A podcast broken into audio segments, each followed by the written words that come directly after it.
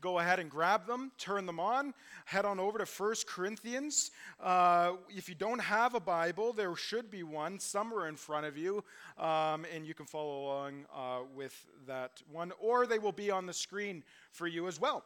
But I really encourage you to be in your own word. It's very helpful. So, but we are in 1 Corinthians, and we are looking at a church that is struggling to keep their eyes focused on Jesus. That's just my son. He, he will preach here in about 20 years, maybe, or so.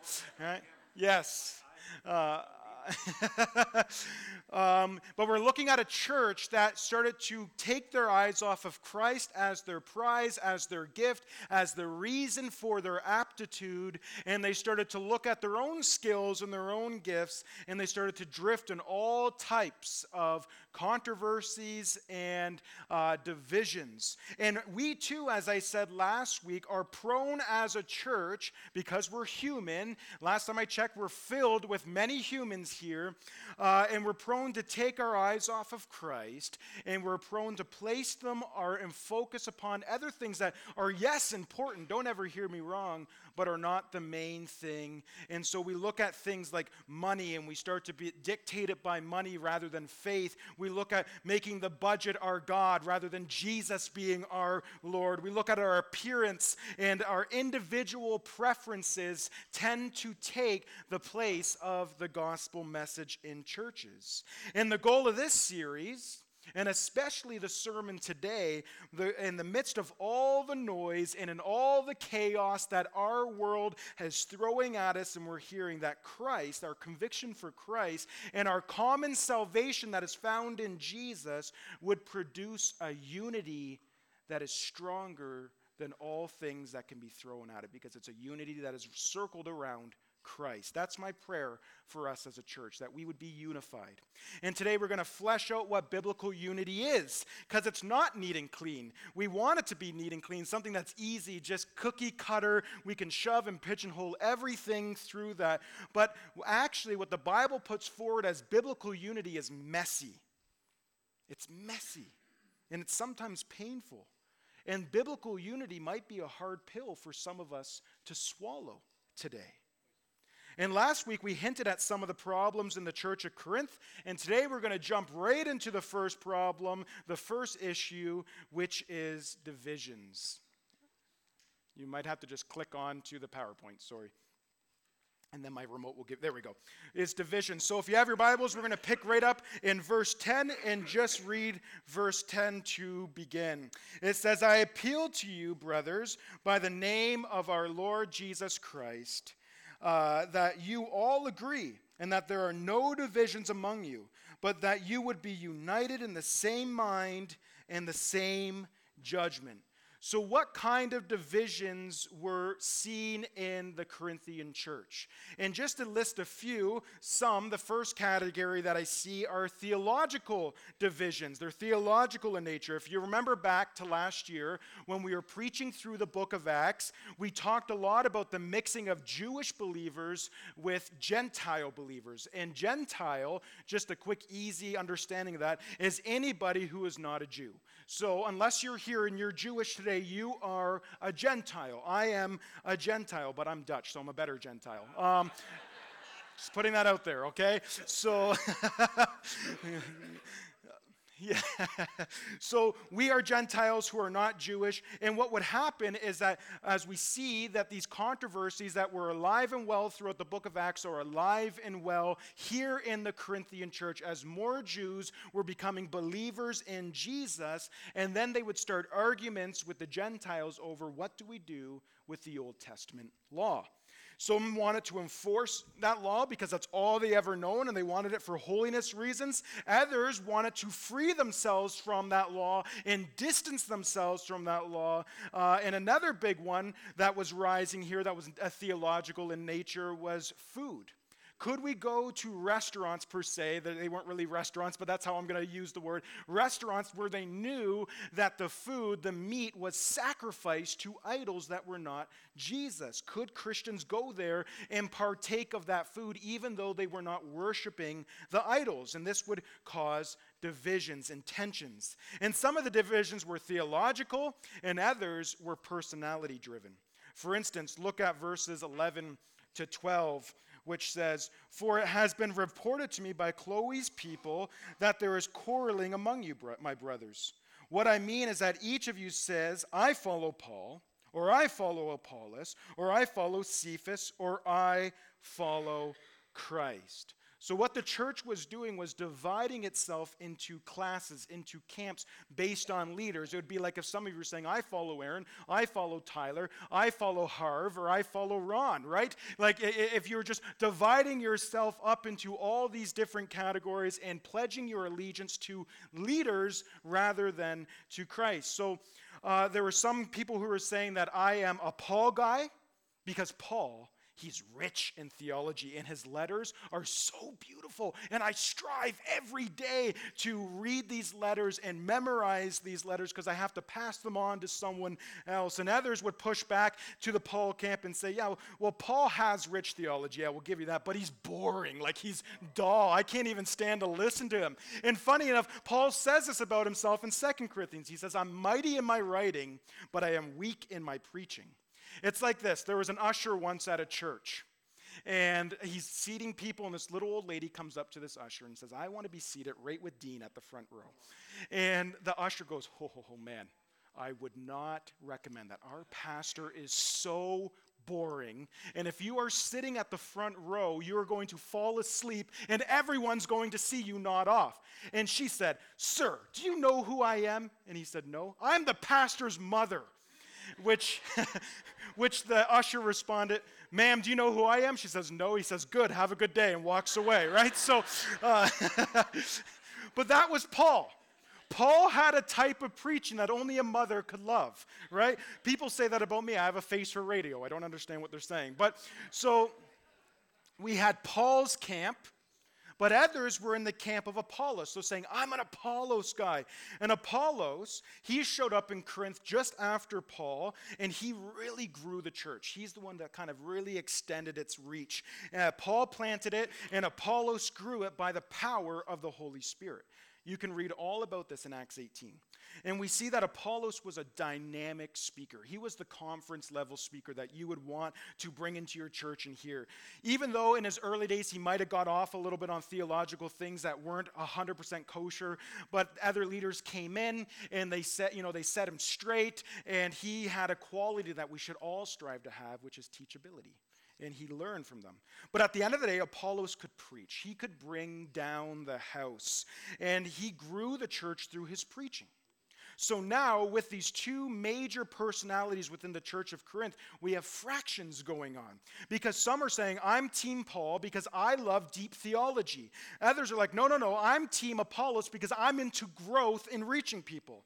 And they would break fellowship over something as little as that. I guess I shouldn't be so surprised that some churches in our history have split over paint colors. So I guess, I guess this is a little bit more reasonable. But they would split over these personalities and say horrible things about others and their mothers. It was just a wild time. And, uh, and they could say things, maybe they, maybe they said things along the lines like, Why would you listen to Apollos? You know, his theology is subpar compared to Paul's. And the others would fry, uh, fire back, yeah, well, Paul is boring. I heard that one time that a guy fell out of a window because he was so bored and died. Like when he was preaching his good theology. Like, how good is your theology people are dying in church, right? Like, you can just hear it. They're just bickering back and forth to each other, and it got heated. But it doesn't just stop with Paul and Apollos. There was another group that felt this way about Peter. That's the name Cephas. It's just another word, name for Peter. As you see mentioned in your Bible, they had their allegiances placed to Peter. And the others said, I belong to Christ. And I love this group because in every Christian church, in every Christian circle, there is always that guy or girl who just Jesus jukes everybody, right? So, like, for example, right, they say things like, I'm not into your theology books or preachers. It's just me and my Bible, and that's it. You know, you're at a small group with them and you're struggling in prayer, and you say, Hey, can someone recommend a book on prayer? And they say, Have you heard of the Bible? And you're like, Thanks, Nostradamus. I've never thought of starting there, you know, and they're just like, uh, and it's just annoying, right? And so what's funny is that most commentaries actually pull on that thread too. They say that this group might have been the most arrogant of them all because they assumed that they didn't need the church. They didn't need the fellowship, the community. All they needed was Jesus. It's just me and Jesus and no one else. And we, I'll watch online. I don't need to go to church this Sunday. I'll just watch online. It's just me and Jesus. And sadly, these same divisions are found in our modern churches as well right? You always have the Bible knowledge guy in church. They say, Give me John Calvin, give me John Piper, give me MacArthur, John MacArthur. And they're always complaining that there's not enough meat in the sermon. And listen, I'm not against feeding spiritually. That's a must, and I will always strive to do that. But the problem with this group that when it arises when it comes at a self-centered nature. It's like they want every Sunday morning service to be turned into a classroom lecture rather than into preaching that we're called to do, to puff their heads up with theological knowledge. And within these group, pride and self-centeredness grow. And actually grows into a lack of concern for reaching the lost because on the inside, they're not really into spiritual growth. This group just likes to learn, plain and simple. They like to learn, and they have a lot of biblical knowledge. And this group is so hard on the unity of the church because they masquerade as spiritually mature people, but they're often and they often get elevated to positions of leadership like eldership. But do you know what they remind me of? They remind me of Levi when I was feeding him in a high chair, right? He's a typical toddler. You put him in the high chair when he was younger, he'd be screaming, Feed me, feed me, feed me. Then you'd feed him, and what would he do? He'd throw the food on the floor, right? He'd throw it to the dog. He'd do everything but eat the food I put on his plate. And this was what reminds me of this group as they say, Feed me, feed me, feed me. And then they feed them something on Sunday. Ah, not good enough. There's not enough Greek or Hebrew uh, tenses, and there's not enough theological terms for me to feel fed today. And I just want to stand up here and say, that doesn't happen here. And thank you for that. Maybe that shows I need to preach a little lower, but uh, uh, no, I'm kidding. But I am thankful that my inboxes are not filled with comments like that but it is a problem that arises in many modern churches. Now, again, don't hear me wrong. I am into deep preaching. And I strive to, deep, uh, to preach as deep as possible as I can every week. But for this group, it's not about spiritual maturity. They're not saying, feed me more because I want to grow. They're saying, feed me more because they're self centered. They just want to puff their knowledge up all the more. Others are, are, in the modern church are like, I'm an experienced guy, right? If the sermon doesn't give me goosebumps or pimples, whatever you call them, across my body at some point, and the altars aren't filled with people weeping out to the Lord, then it wasn't a true spirit filled service. Others are like, I'm a take care of the body guy. The church is ought to be all about discipleship, really doing life together. We should turn these chairs inward. We should be discussing rather than a guy standing up at front preaching. Our life group should be a minimum of four hours right? Come on, Dean. Minimum of four hours, right? So, uh, five hours, yeah. And you should know every waking, intimate detail about that person's life in, in that group. So, and so you got to take care of the body guys. Others are in the mission and evangelism person who are only concerned about the gospel going out and nothing else. And others are the social justice person. They're very community driven, and the list can go on and on and on of the different groups of people that make up the modern church, which is the same thing we're seeing in, in the Corinthian church when they're flying the flag of one leader over the other. Now, there is truth in all of that list that I just listed to you from the modern church. And a gospel loving church, which we are striving to be, Fellowship Baptist Church, will pursue all of those things. But they will not make one of those things greater than the other. And I want to reinforce this morning that there's nothing wrong if you're sitting in these chairs and you are particularly drawn to one of those categories. That's good uh, if you're drawn to one over the other, it, because it might come down to a personal gifting that the Lord has given you. And we want to encourage that. We are called the body of Christ for a reason. We are not all just called to be the arm or the foot or the hand, right? We're called to be the body. If we're all the foot, we wouldn't get anything done, right? Or if the hand is trying to be the foot, we wouldn't walk well, right? So you might be different aspects of the body of Christ, and that's important and that's encouraged. So it makes sense that within these walls, it would be filled with people who are attracted to different expressions of what makes a church a church. And we should celebrate that and we should promote that. But where it goes wrong, where we must guard against in our own personal lives and corporately as a church, is when those, uh, those preferences we have are accompanied by a spirit of division. It's a self righteous spirit, and it causes separation. And Paul, in our uh, remaining verses, will give us four correctives to the spirit of divisiveness. And the first one is we must understand unity. So in the tail end of verse 10, in, it says, Be united in the same mind and in the same judgment. So at this tail end, he, Paul's saying, Be united, church. And you might be thinking, How? By magically just agreeing on everything by Monday morning? No, that would be impossible. That's not even what unity is. Paul's intention behind this letter to the Corinthians is not even to settle all of their arguments. He's not even saying, hey, it's okay, I know things are a little crazy, I'll be down there next winter and I'll sort it all out for you. That's not what he's saying. He says, be of the same understanding and of the same judgment.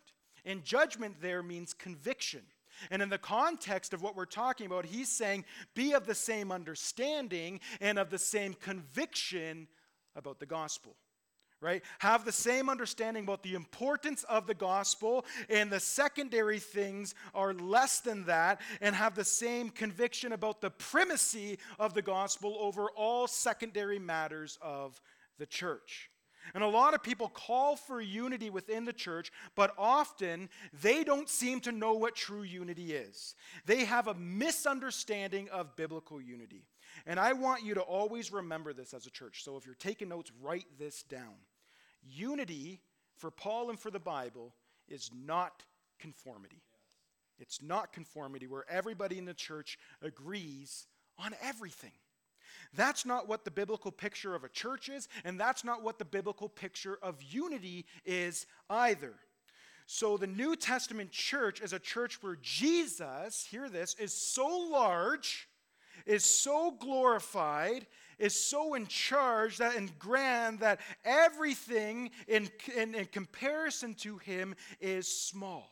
That means all the secondary disagreements on secondary things are less important, and he outshadows them.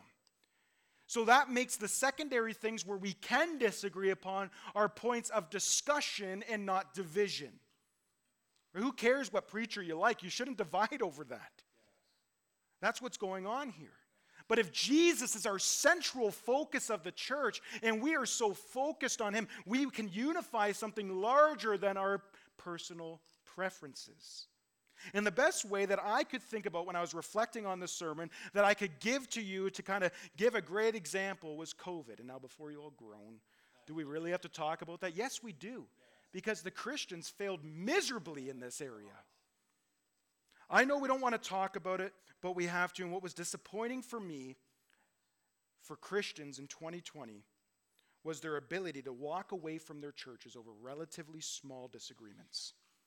And they are small in light of the gospel and in light of eternity.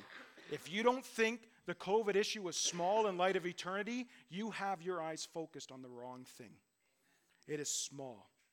Some left their churches because their pastors didn't say enough or do enough about COVID. Others left churches because their pastors did too much and said too much about COVID, and it divided churches right down the middle. And I'm not speaking hypothetically. I am friends with men whose churches split, and the anger and the insults that were hurled to the other sides was disgusting, was embarrassing, and was sinful. Horrible. It was unbecoming over a relatively small disagreements in light of our unity in the gospel. And it's sadly funny because we as Christians, we get in our pulpits, we get behind our computer screens, and we say that we hate the cancel culture that the world puts forward, but yet it was surprising how quick so many Christians canceled their churches over a relatively small disagreement. And so, what both sides wanted, either you were pro COVID and all the crazy limitations, or you were against COVID uh, and against all the crazy uh, uh, limitations that were put on. And what both sides wanted was conformity. They had no time to listen to other sides. They had no time to unify around Jesus. They divided down the middle because they wanted conformity. And that's not what unity is. That's not what ta- Paul is teaching. So that was the best way to really nail that home. Unity is not conformity. Unity is also not relativism, where relativism is where you say that everyone is right. Right? That's not what I'm saying unity is. Not, there are right and wrong approaches to many things in, light, in life, and we should make those distinctions as a church. The question is, is the importance we give these things in our fellowship. Do we have, at the end of the day, the same conviction about the gospel and understanding of its importance, its primacy. Similarly, unity is not abandoning the faith. Some Christians believe that the only way that we could achieve true biblical unity and be unified is if we don't cl- take clear stands on anything as a church. But throughout the letter to, towards the Corinthians, Paul identifies certain gospel principles that he says we have to agree on these, church, or we will lose our identity of what it means to be a Christian. Things like the person and work of Jesus Christ, the nature of our saving faith, the inerrancy of God's word, and the one that's pulled out in Corinthians and one that we need to defend in our day and age is God's design for gender and sexuality and gender roles. Unity is possible when we gather, uh, is possible when we gather around Christ and the core tenets of the Christian faith and refuse to make secondary issues a point of separation because of point one. It's not conformity.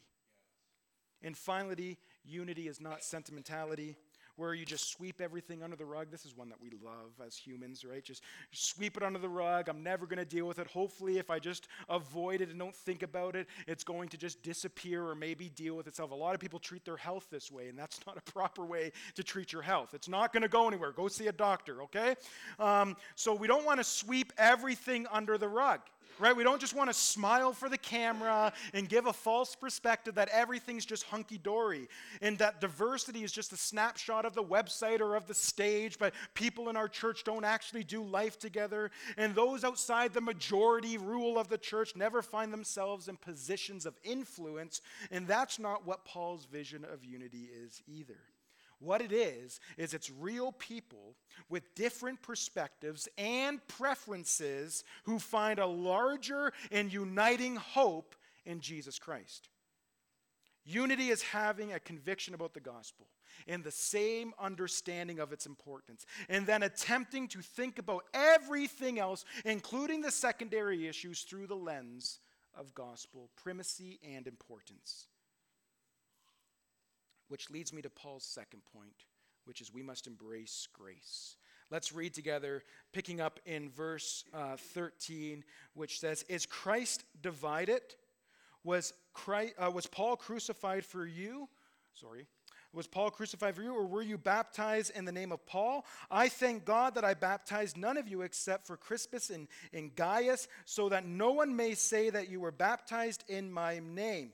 I did baptize also the house of Stephanas. Beyond that, I do not know whether I baptized anyone else. I just love Paul's writing here because he writes like me. It's like, oh, squirrel. Oh, okay, that's back to the main point. This seems to almost distract Paul a little bit, but I think he's also being intentional because he's being led by the Holy Spirit to write this. And, and, and, and he gives thanks that he baptized none except those three or few that he um, uh, uh, named, and that's, that's likely that those were the first converts. We, we can't prove that, but I like to think that, anyways. And, and that he says this so that anyone could, so no one, sorry, could ever foolishly claim that they were baptized in the name of Paul. Now, don't hear Paul wrong, though. He's not disparaging baptism as something unimportant, but he is intentionally downplaying the role of the one who performs the baptism. In the context of his argument in the opening chapters, he gives thanks for not baptizing many so that the Corinthians could see that the ministry that they are involved in is a shared ministry. It's a shared partnership. And this was to stop the uh, one upmanship that was happening. I'm Apollos guy, I'm a Paul guy, I'm Peter, whoever, right? Some plant, Paul is saying, some water, and some harvest. And they're all important. It doesn't matter who did what in your life and which area. It doesn't matter which area you're involved in, planting, harvesting, or, or, or watering. But they're all important if we are keeping ourselves humble and under submission to Christ. But let's continue reading. I just have to take that squirrel with him. He says in verse 17, he says, For Christ did not send me to baptize, but to preach the gospel, and not with words of eloquent wisdom, lest the cross be emptied of its power. For the word of the cross is folly to those who are perishing, but to us who are being saved, it is the power of God. For it is written, I will destroy the wisdom of the wise, and the discerning of the uh, discernment of the discerning I will throt. Uh, where uh, is the one who is wise? Where is the scribe? Where is the debater of his age? Has God not made foolish the wisdom of the world? For instance, the wisdom of God. Uh, the world did not know God through wisdom. It pleased God through the folly of what we preach to save those who believe. For Jews demanded a sign, and Greeks seek wisdom. But we preach Christ crucified, a stumbling block to the Jews and folly to the Gentiles. But to those who are called both Jews and Greeks, Christ the power of God and the wisdom of God. For the foolishness of God is wiser than men, and the weakness of God is stronger the men. Wow, there's a lot there. And what Paul is pretty much giving us is a nice list of things that don't bring salvation. Things that don't bring salvation, but we tend to focus on. For example, Jesus didn't save the world through philosophical wisdom. Salvation wasn't figured out by a bunch of philosophers and scholars who put their heads together to come up with this concept. Rather, salvation appeared to a bunch of poorly educated shepherds in the poorest towns of Israel. Jesus also didn't save the world through earthly success. This is exactly what the Jews wanted and looked for. They wanted the Messiah to have earthly success. The Jews sought, uh, sought signs and military might and financial success, but Jesus, at the end of the day, never got rich. He never commanded an army, and he didn't really have that large of a following. Honestly, when Jesus died, his life wouldn't have been counted as a success to earthly, uh, uh, by earthly standards. At his death, he had maybe just over a hundred followers who all scattered in the wind when he died. Jesus also didn't save the world through modeling obedience to the law. Actually, the ones who modeled the greatest obedience to the law were the Pharisees, missed the Messiah. They missed Jesus. They, in fact, were his biggest opponents. It was the blue collar workers of the day. It was the fishermen, the carpenters, the moral misfits, the tax collectors, and the prostitutes who made up the early church. Jesus also didn't save the world through the impartation of biblical wisdom. Now, before you throw spears, listen to me closely. I don't want you to misunderstand this. Teaching's important. If I didn't believe that, I wouldn't stand up here every week. Teaching is what I do every week. Teaching is how we learn the gospel. But it wasn't Jesus' wisdom that saved us, it's what Jesus did that saved us. Think about it. What's Jesus' most famous sermon in the Gospels? The Sermon on the Mount. Yet, two of the Gospels don't even record it. I don't know of one single parable that is told in all four Gospels. Only two of the Gospels tell us about Jesus' birth, and only two tell us of his temptation. John's gospel doesn't even mention the Last Supper, nothing to do with the Eucharist. Neither Matthew or John mention the ascension. However, hear this all four gospels record Jesus' betrayal, his arrest, his trial, Peter's denial, the people's choice of Barabbas, the inscription upon the cross, the crucifixion, and the resurrection. So, what does that tell us that was primary focus of the gospel writers as essential? It's faith in the works of Christ, not knowledge of his teaching that saves you. That doesn't mean that those other things are not important. Don't hear that. Just that God didn't send down, He didn't save us by sending down a teacher to educate us, or a politician to reform us, or a life coach to help us figure out all of our junk, or a military leader to protect us. He sent down a substitute to die for us. Amen? Come on, he sent down his son to live the life that you and I are supposed to live but could never live. And he died the death that all of us here sitting in this church and all the world were damned to die.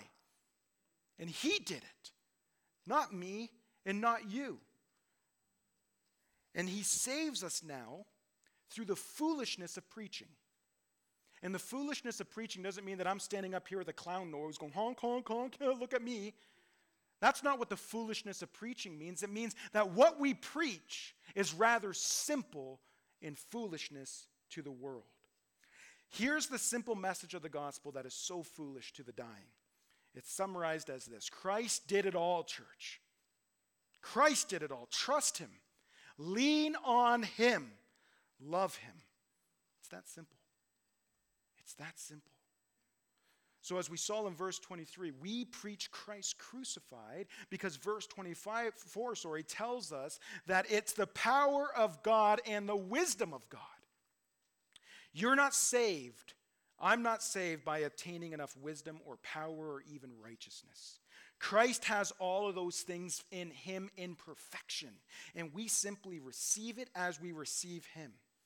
It's all given to us in the gift of Christ. So, my goal in preaching week in and week out is not to fill your minds with knowledge, so much knowledge that you are now acceptable to God. And it's also not to give you so much practical wisdom and to do lists that you have no more problems in life, because I'm not that smart. my goal in my preaching is for you to see in Savior the beauty of Christ, the sufficiency of Christ in all things of life that you would trust him and that you would love him.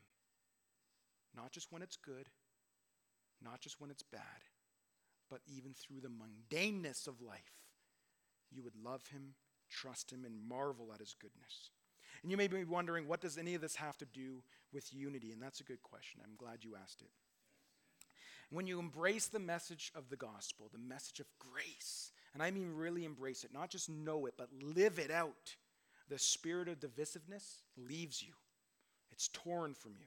Because behind divisiveness is, lurks a spirit of pride and self justification. Meaning, the things that you're attracted to that we talked about earlier make you feel superior to others when you operate in a spirit of divisiveness. For example, having more Bible knowledge than others might make us feel more righteous, so we take pride in being part of a church that excels in biblical knowledge. And that sets me apart, and that makes me feel better than all the rest. Being successful in ministry might make us feel more righteous, so we want to be part of a church that is known for success. Or maybe this one hits a little closer to home for some of you. We want to be the most zealous for social justice issues. And when we do that, it makes us feel so much more righteous. So I want one thing our church to be known for is social justice acts and be identified as that. But hear this, church none of those things save you. None of them save you. We are saved by Christ and Christ alone. And at the end of the day, all your biblical knowledge, all of your success, and all of your social justice acts are all filthy rags before a thrice holy God. Before his holiness, as Paul would say, it's dung, it's rubbish. Because we are saved by the prime precious jewel, which is Christ who became righteous and wisdom and success for us. And we get all things in Him. We don't have to strive for it. And when you embrace that, you will find that your pride crumbles and the spirit of divisiveness will leave you. Nathan Coles, who was a Connecticut farmer in 1730s, tells the story of listening to the great evangelist George Whitefield. He recorded uh, his conversation, his journal, on one of the preachings that God used to spawn the Great Awakening. And this is what he reflected upon. He said, In my hearing, uh, my hearing him preach gave me a heart wound And by God's blessing, my old foundation was broken up, and I saw that my righteousness could not save me. I came to a point where I realized that all things I had prided myself in, all things I thought set me apart from others, were useless to God. And then I was ready to embrace the grace of Christ. So it wasn't just his sins that needed to be repented of, it was his false sense of self righteousness, which, yes, is a sin. But self righteousness sends more people to hell than sin ever does. The true gospel cuts against the grain of our hearts in a deep and fundamental way. And it's the human nature in us that wants us to earn our way to God. It's so hard to kill that. It's like we, we're, we're on a treadmill always in our life trying to earn the respects of others, and we put that same idea towards God. We're always on this treadmill trying to come up with something that just sets us apart so God can see us as worthy so we don't feel like a charity case. But, church, when you come to a place of humility, when you say, I have no power, Lord, I have no righteousness, I have no success, I have no wisdom except for what is given to me in Christ, that cuts the oxygen off to your pride and it kills it. And the spirit of divisiveness will leave. And when pride and self justification are taken out of your preferences, it frees you then to present your preferences without being smug, without being defensive, and without being divisive about them. Because preferences are important, but it's those areas where they're horrendous to the unity of the church.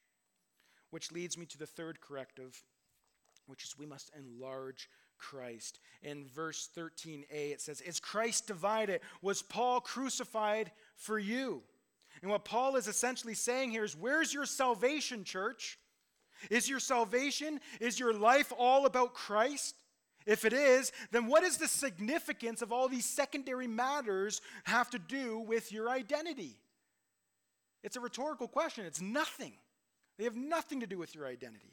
Paul is not suggesting that the moment you are saved, that all of your preferences and all of your differences will just magically vanish. But what he is suggesting is that at the result of your love for Christ and your salvation that is rooted in him, your preferences and your differences would become less important.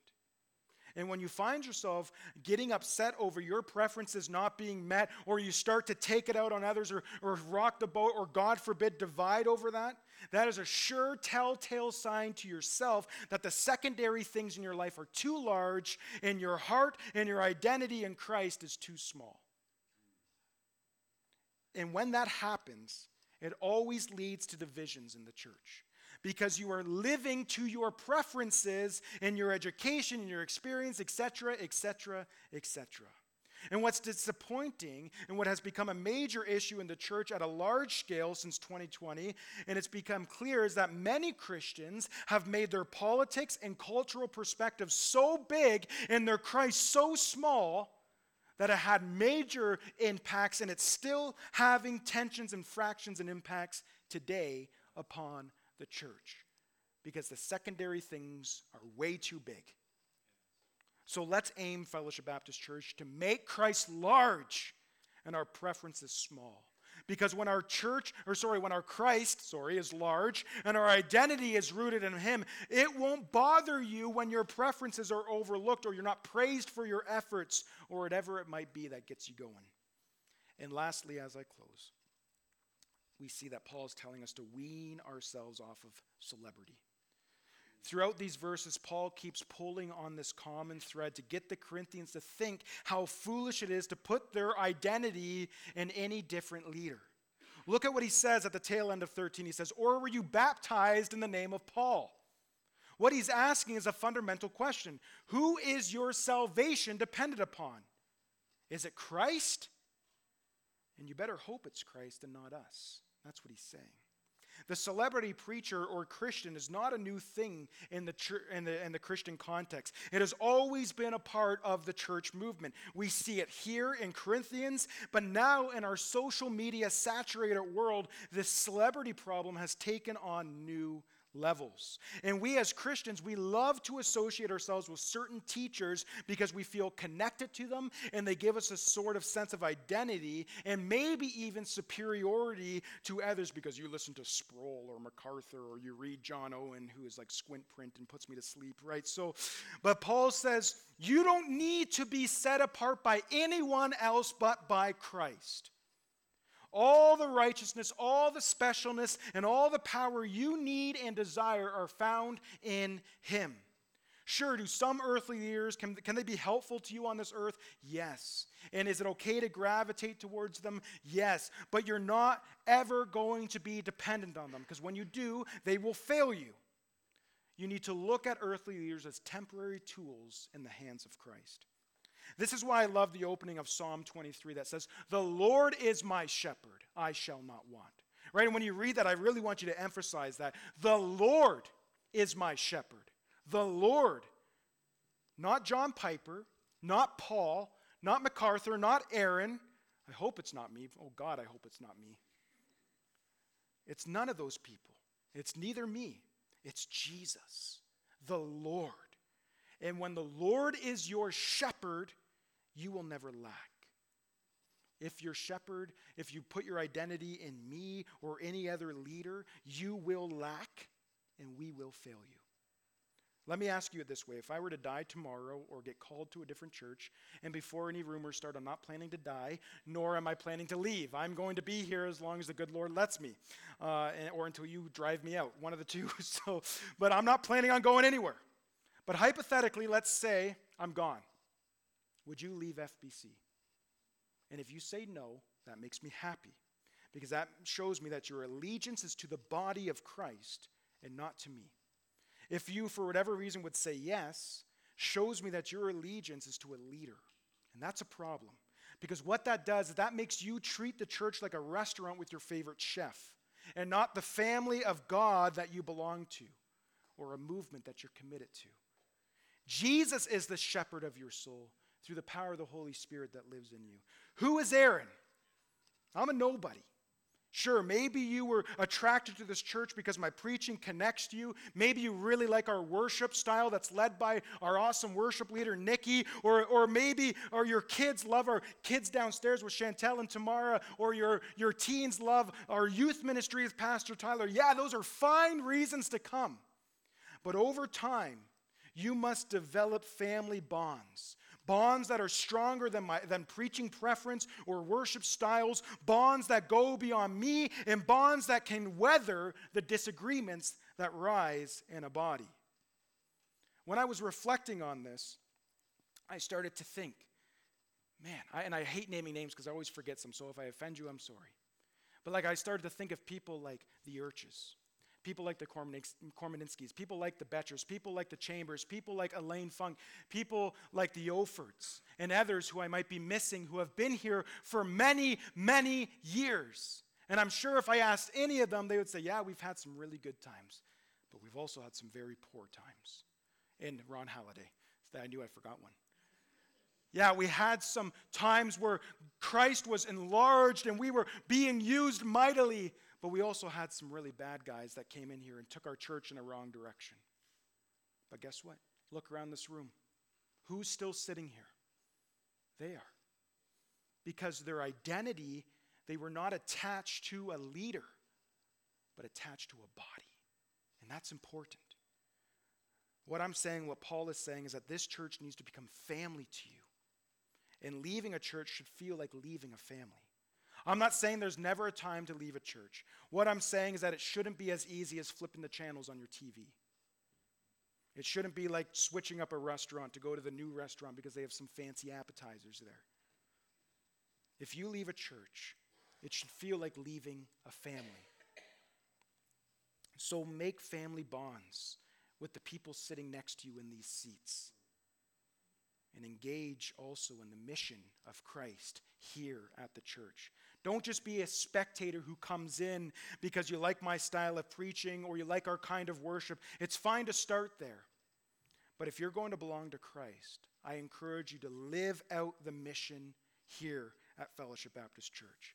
I meet with so many of you week in and week out. And the ones who tell me that they're growing the most are not just the ones who are plugged into our ministries. You should be plugged into our ministries and being fed, but it's the ones who are volunteering in those ministries. There's a reason when, uh, there, sorry, there are seasons when you just need to sit back and consume for whatever reason. I'm not judging that. That's important. You need to do that. But I can tell you that your faith will grow and your life will change more when you're practicing what you believe and you do it through the volunteering of the local church and the ministries. And if there's a ministry here that God has laid upon your heart and it fits within our mission, mission and vision, maybe it's you need to bring in new streams of focus as well. You may be wondering how or why this is the case, and it's pretty simple. It's this there is nothing that blesses your walk with Jesus like helping someone else with theirs. I can't stress that principle enough.